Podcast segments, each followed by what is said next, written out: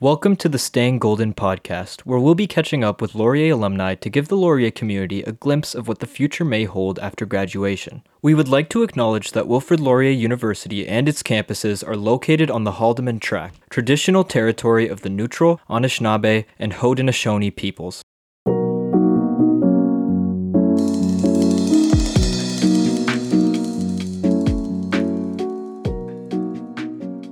Today we welcome back Dr. Elan Tsarfati, who joined us last August to continue the conversation around COVID-19 and where do we go from here. Elan is a Laurier alumnus and a native of Kitchener, Ontario. Elan currently works as the clinical medical microbiologist at Forth Valley Royal Hospital in Scotland. He has graciously offered to come on this podcast to share his on-the-ground knowledge and expertise with us today. Elan has also provided some links that we will include in the podcast notes. Thanks for joining us today, Elan. So great to have you. Thanks for having me again. Nice to see you. Yeah, so let's just jump right into it. Back in August when you joined us for Inspiring Conversations, the conversation was around the Delta variant and what the future meant with the adult population being double vaccinated. And now we find ourselves in a very different situation, a conversation around a new variant and boosters. Can you talk to us a little bit about this new variant and what you've seen in terms of transmissibility, symptoms, vaccine, and antiviral efficacy? Well, yeah. So back a few months ago, it felt like Delta was just kind of here to stay, didn't it? And it was, in a way, I thought we were kind of getting to a better place of learning how to live with it. And we had made some good headways in getting maybe a good balance with our restrictions and our protection features. But that seems to have all gone and changed with Omicron because it seems to have a few really big differences, despite the fact that it's still very much the same virus. So it is still coronavirus. It hasn't changed. It's still very much a disease that can cause COVID-19. So in that respect, same virus, but yet it's still very different. And it's probably its biggest difference is, I mean, if you're a virologist, you get really excited about these things, but getting down to the micro side of things, it's the number of mutations. And that's really what is the difference between Omicron and Delta. So Delta looked different to the very first coronavirus that came out that we identified first in China. And this one's changed even further. So it's had over 40 or 50 different mutations to get to where it is now from Delta. So that's a significant number of mutations. And that just shows you that it likes changing. And it's probably its biggest difference when you ask, well, what's different about it to me as a person? Well, really, it seems to be very different in how quickly it spreads. So, you know, one person can seemingly infect a lot more people if they're contagious. Another person with Delta may not have been able to infect as many if they were doing exactly the same activities. So it's already telling you that there's some competitive advantage in Omicron, whether that's because it's producing more virus in your nose, which is what early studies are producing and telling us that right now it's doing about 100 times more in your nose, which is probably why it's more infectious, because every time you sneeze, cough, or splutter, if you're not wearing a mask and you're in a crowded place or a space with low ventilation, it's just going to get everywhere. And if it's going to do that, you can imagine that if you're near that person and you're not currently infected, you're probably going to get it because there's a lot more viral material kind of kicking around the air. In terms of the other features about it that make it different, I mean, we're hearing about, could it be milder? And that's a really tough one because everything we can see so far has to take into account that in the Delta wave of the coronavirus series of infections that we've had between Alpha, Delta, and now Omicron, people may have had an infection with coronavirus previously. They may also have been vaccinated, which previously they wouldn't have been. So Omicron may feel mild to a lot more people at the minute, probably because either they've had coronavirus recently or they've had a vaccine recently and they're topped up, so to speak. But it also may feel mild because it doesn't seem to be getting into our lungs quite as well. So when they did this similar study looking at Delta, and Delta versus Omicron in cells in the lungs, they found that Delta was much better at getting into lung cells than the Omicron variant was. So I think overall what we're seeing is a slight shift in the way the disease causes disease and the way people feel when they have it. What's worrying from an infection perspective is, you know, if you've got pneumonia, you can't really move very far. But if you've just got, you know, symptoms that are kind of like a head cold, you might feel more inclined still just to get up and go out. And that's putting you at risk, I suppose, of spreading it around. So there's a few things that are different. And you asked about treatments. If we go back a few months, we had a small number of treatments relative to today. And those number of treatments have, I wouldn't say exploded, but they've certainly increased. So now we've got all sorts of things. We've got biologic treatments, which are fantastic drugs that normally end with MAB. You might have heard of those. You've also got protease inhibitors, nucleoside analogs, and all that sort of stuff. So I won't get into too much detail other than to say that we've certainly come a long way and we see now more treatment options.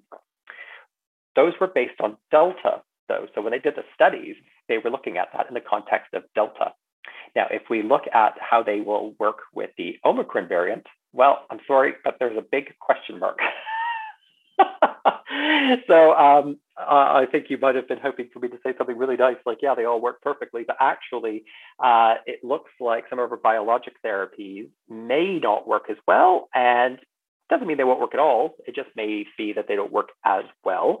And that does mean that you might want to use them in combination with another therapy. So when you're in a hospital setting, it's not unusual for you to be getting more than one treatment at once for whatever it is you're inpatient for. But if you happen to have COVID, now you might be getting 2, 3, maybe even 4 different drugs to help you get better. And we think that that combination of different drugs will work, which, you know, increases the possibility of side effects, but also increases the chance that you won't gain any sort of resistance in the virus and that you'll be able to get better sooner. So overall, it's very much a similar virus. It just seems to like different cells, different part of the body a little bit better. And it seems to be a lot better at getting around from person to person. So few changes. Just going on that, I've seen some of the stats about vaccination efficacy being lower to this new variant. Is there a reason for that? So the vaccines were very much developed on what many might think of as the original coronavirus that was detected over a year ago now. And that means that it's particularly good at that. And it's maybe, you know, been very good at Alpha and the Delta variants. But what we can see now is that if you've had 2 doses of the vaccine, although you are protected, the protection to what people might call symptomatic disease, or what most people would say that you feel you've got COVID, is lower. So more people would know at the moment with Omicron that they would have been infected. So they'll have symptoms, whether that's the cough, the fever, the runny nose. But thankfully, it means they won't be as severe. On a positive note, though, it looks like the actual protection for severe infection. So a severe infection is somebody who gets admitted to the hospital. That's my definition of severe anyways, would be that you are more likely to be infected with, more likely to be admitted if you had Omicron, even if you were double vaccinated. But there's reassuring data that demonstrate if you've recently had your second dose of the vaccine, or you're recently been boosted with any of the vaccines, you are more likely to not be admitted to the hospital. So there's some reassuring figures there that demonstrate that actually what we needed to do, which is what's happening right now in Ontario and here in Scotland, is we're seeing these absolutely massive increases in booster vaccines being delivered. And it's probably what's going to help most people who may get infected stay out of the hospital. Well, that's definitely good news. While we're on it, I want to jump on that comment that you made about people thinking this is the mild variant. I've seen people talking about this variant as being the mild one and perhaps the best version to get if you're going to get one. What do you say to people with this mindset? Yeah, that's an interesting way of looking at it. I mean, I can see from, you know, just someone out there thinking, if I had to take my chances with one, this might be the one to do it with. And actually, I can kind of see where they're coming from, although I do not suggest they actively go out and get it. That's because although you might be fine, the person, remember how I said it's very, very infectious, the person you give it to may not be so fine. And although you might be double vaccinated, triple vaccinated, you might even have somehow 4 vaccines, I don't know, but it doesn't matter. The risk isn't so much with yourself if one considers that they may go on to infect a number of other people, whether that's at work, whether that's at a holiday celebration, or in some other aspect of your life. That is the real risk. And how are they going to respond? They may not have had their vaccine. That individual may not have mounted a response to the vaccine, or even if they have, they may still not do well because they have an underlying condition. That means that they can't fight the infection quite as well as you can. So I'm hoping that people see this. It may be that they know somebody who's had it, that it's been mild, and they feel a little bit more reassured that if they get it, they should be fine. But please remember that you may not be seeing the people who are the sickest. That's what we see in the hospital. And I can assure you, we are still seeing people admitted to the hospital, even if it's with the Omicron variant. Well, continuing that conversation, given this current situation and this variant we are battling now, what are your insights to what restrictive measures might look like? I mean, you know that we've had more restrictions in place now in Ontario for the next couple of weeks. People are wondering, how long will this be? What does it look like for the next 6 months? Is this a situation we might see infinitely repeated as new variants emerge? And is there a way to stop this cycle? Well, I think we are going to find that it's going to be, with this particular variant, I think the measures that Ontario has announced will make a big difference in how quickly it can spread. I worry a little bit, though, because, recent decisions have meant that testing has changed, so we won't necessarily know the full impact of these decisions. So we won't know how many people have coronavirus if not everyone can access a PCR test. And I think that it's going to be tricky for the government then to be able to say, well, did that work? And I would say that actually anywhere, testing has been the mainstay of knowing if any of your measures have worked. And I would actually encourage everyone to continue doing testing, whether that's through the rapid antigen tests or through PCR tests. That's going to form a big part of understanding how the virus is spreading, and importantly, if it's changing. So that's something just to bear in mind, that it was through PCR testing in South Africa that we learned about Omicron at the beginning. So it wasn't through rapid antigen tests. It was through, these big centers that were doing these PCR tests and being able to do whole genome sequencing on the result, which you cannot do with a rapid antigen test. But what we need to still get to, and this is what I alluded to in the talk a few months ago, which is, I still think we have to learn how to live with this changing situation, and I don't think that's going to be the same. Unfortunately, it's not going to be as calm and collected as we want it to be. I think we're just going to have to watch and see how it plays out, and then respond to the virus as it shifts. I think we're just losing a big bit of information if we're not able to monitor who's getting the infection, where they're getting the infection, and if it's the same variant or maybe a new one that they might be bringing in from somewhere else. So where do I see things going, and do I think the number of the measures that have been put in place will work? Well, it sounds like they're all doing pretty much the same thing, which is they're reducing the number of contacts you have. And that certainly will reduce the number of people who should get infected should somebody have symptoms or rather be asymptomatic and happen to pass on the infection to somebody else. So in general, I think they probably will have an effect. As always, it'll take a few weeks for that to be noticeable in the data.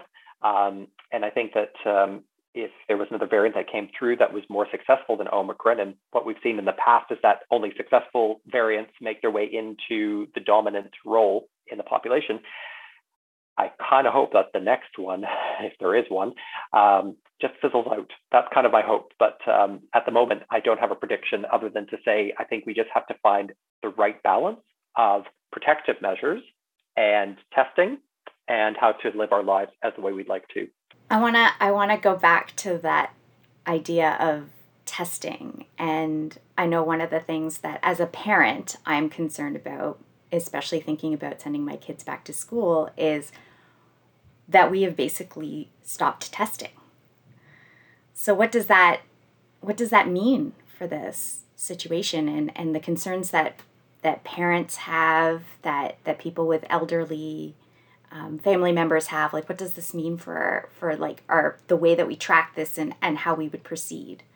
Well, if testing was of anyone who is symptomatic, that would give you information about who had symptoms, and that's ideal actually, so that you can track that. But what we've seen with coronavirus is about a third of the people out there don't have any symptoms at all. They might just be a contact, and they may unknowingly be passing it to other people in their lives. And that happens at the level of children as well. So you mentioned about kids in school. So we noticed that with the Delta wave, that kids all of a sudden were getting much more infection than we saw in previous waves. And that was despite the fact that kids were still maybe not always in school. That's not true of everywhere, but it was certainly the case that kids were getting exposed to coronavirus and they really weren't that unwell. And this time around, that seems to have changed with Delta, and it seems to have changed with Omicron as well. So do I think that there should be testing in schools or in any other environments where large groups congregate? I think it's a good idea. Certainly here in the United Kingdom, in Scotland in particular, right now, if you're a healthcare worker, you're doing a daily rapid antigen test before you go to work. So that's absolutely every single day. Kids are invited to do tests as well, rapid antigen tests at home. They're freely available to the government here. This isn't me showing off, by the way. I'm just pointing out some differences. But what that's helped us do is identify things earlier, because again, we can't ignore the fact that there are children out there and teachers who work in the school and support assistants and other staff who work in schools that may themselves have transplants, that may have other conditions. So I do think that what we want to get to is a stage where we don't cause alarm when you find a case, but that what we want to find is a way to contain as much as we can at any further spread, which can happen very quickly in a classroom spreading. Anybody just has to remember those letters we used to get as kids when somebody had lice or something in the classroom. Everybody got a piece of paper telling them to keep an eye out. But with this, I think we need to work very quickly. And in terms of other mitigating strategies, I think what's been announced about putting in more HEPA filters into school is probably the right thing, because kids do need to be in school. And I say that not being a parent myself, but being somebody who can identify the advantages that school offers our children. It's undeniable. They absolutely learn so much better in a school-like environment, but what they need to have is clean air, so that the number of cases you identify is nil from the school environment, if at all possible. And I think mask wearing is also an important element of this. I can't stress enough at the minute just that we haven't spoken about it yet, but I think that mask wearing absolutely has a benefit, and that's the right type of mask. I think we're going to start seeing more types of sort of surgical mask use, and that's just because the cloth ones, they do provide some protection, but if you compare it with a sort of surgical-like mask, it offers a lot more protection, and it's much more reliable protection.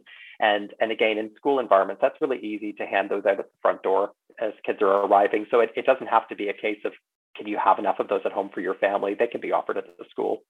So I think that the need for testing is absolutely paramount. I think we should be doing it in ways that are easy and convenient. And I think that it needs to be robust, if that's the right word to use in this situation, if I can say, so that people can feel that what they're doing is helping and not just something that feels taxing, which is actually what I worry about at the minute. Thanks so much for that. I want to quickly go back to vaccinations. We've talked about testing. We've talked about protective measures. I want to talk about sort of what's happening here with vaccinations. We in Ontario, as you mentioned, are in a scramble for third doses right now. We're on the tail, just the tail of approved vaccinations for children. People are wondering about, parents are wondering about concerns for children vaccination. And the best educated guess for how long are we going to keep doing this? So I just recently got my third dose. When am I going to expect? Should I expect a fourth dose? Should I expect a fifth dose? You know, there are lots of questions and concerns about vaccinations. So I'm just going to throw that out to you. Yeah. No, I certainly have been hearing those as well. And I think that they're very valid questions. So how much do you need to poke my immune system to protect me? It is a huge cost to people to have to to go out and make about 15 calls, it sounds like, to get onto a list and in order to get a vaccine, especially if you're doing it for your whole family and you're trying to get everybody done in one go. I've heard from many people back in Ontario as well as elsewhere in Canada that they find it very difficult to get the appointments that they need.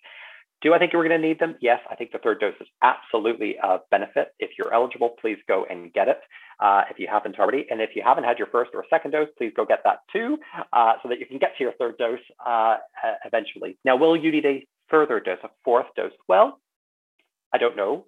My guess, however, looking at how quickly our immune systems seem to wane after the second dose. I say how quickly. It looks like we might have needed the third dose anyways to protect ourselves, even if coronavirus had sort of dipped down further than it had if it hadn't been for Omicron. It looks like Israel's already started a fourth dose. That looks like that's going to be approved if it hasn't already. And I think it's important to note that other countries may follow suit. And again, that's because in public health agencies, what they're doing is monitoring serological evidence of one's response to vaccines and then deciding whether or not that's also leading to an increase in hospitalization. So if we can keep our levels high of vaccine, so showing that we've got good protection levels, that should keep us safe from getting to be admitted. So I do think that it's possible we will need a fourth dose. I couldn't tell you if that means we need a fifth dose because I've got my fingers crossed that this maybe will be over in the next sort of 12 to 18 months, just based on hope and fingers crossed alone. But if it does, I just would like to remind people that this vaccine isn't alone in needing more than one dose. We're quite familiar now, I think, with the flu being a yearly vaccine, and perhaps at one point COVID may become a yearly vaccine if the vaccine can be made stable so that it can manage all sorts of variants and whatnot. So that's where people are much smarter than me when it comes to vaccine development. But it's probably worth mentioning that there's other viruses like hepatitis B, which that's a very different virus, but it takes several doses of the vaccine in order to be protected. Same with meningococcal disease and other bacterial infections. It's not just one, it's actually several. And we forget about that as adults, because as adults, the only time you really get a vaccine is either, if it's not the flu, it's probably when you go on a holiday somewhere. So do I think we'll need a fourth one? It's possible. If I were to see it happening, it would probably be, towards the summertime or early in the autumn, fall period, again, just before the winter. And that would just purely be to top up our levels ahead of the winter time when people tend to spend more time indoors. I want to loop back to concerns about children getting vaccines.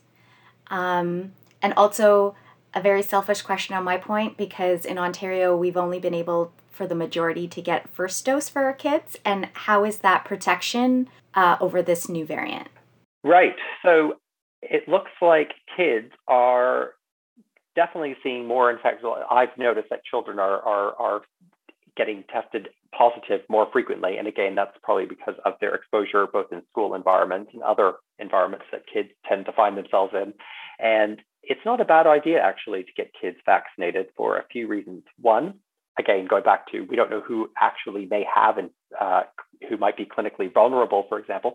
It's worth being able to vaccinate and protect people as best you can, even if their symptoms would be mild, because if it can reduce the infection in them, that's fewer days at home, it's fewer days in bed, and it's fewer days where they feel miserable. But importantly, it's also what we've noticed with the first couple of vaccines. We've noticed that it has actually reduced transmissibility of the virus.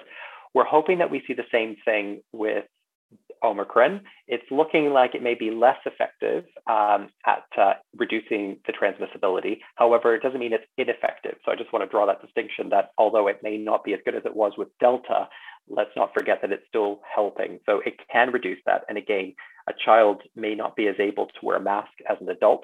And so there are reasons why you'd want the children to be vaccinated.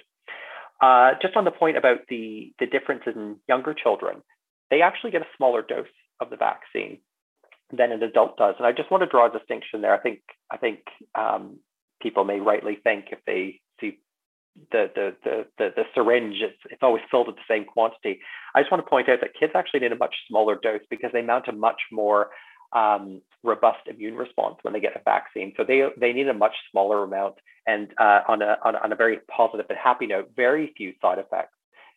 Everybody who's taken their kids for their standard childhood vaccines knows that it's not uncommon for them to get a bit of a fever. They don't feel so great afterwards. You've got to coax them with maybe a treat or two in order to to feel better about getting the vaccine.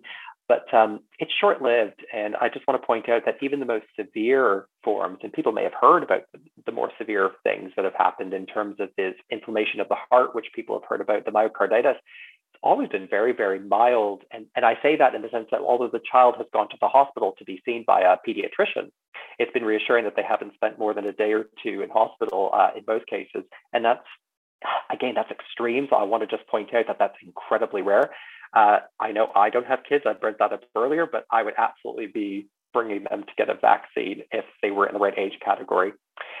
If you're really young, I just want to point out, if you're under the age of 5, it doesn't look like the vaccines that are currently available have shown any beneficial effects. So we're not probably going to see children under the age of 4 at this point, 4 and younger, vaccinated against COVID with the current vaccines that are available. That, of course, might change. There's a lot of vaccines in development across the world, and I don't think we're done seeing coronavirus vaccines coming out, but I do think that we're going to see tweaks to them, and it may be, again, that they may become eligible with a different type of vaccine in the future. Well, that's such good information. I don't think I've heard about that, the study yet, about children under 5 not having the benefits. That's really interesting.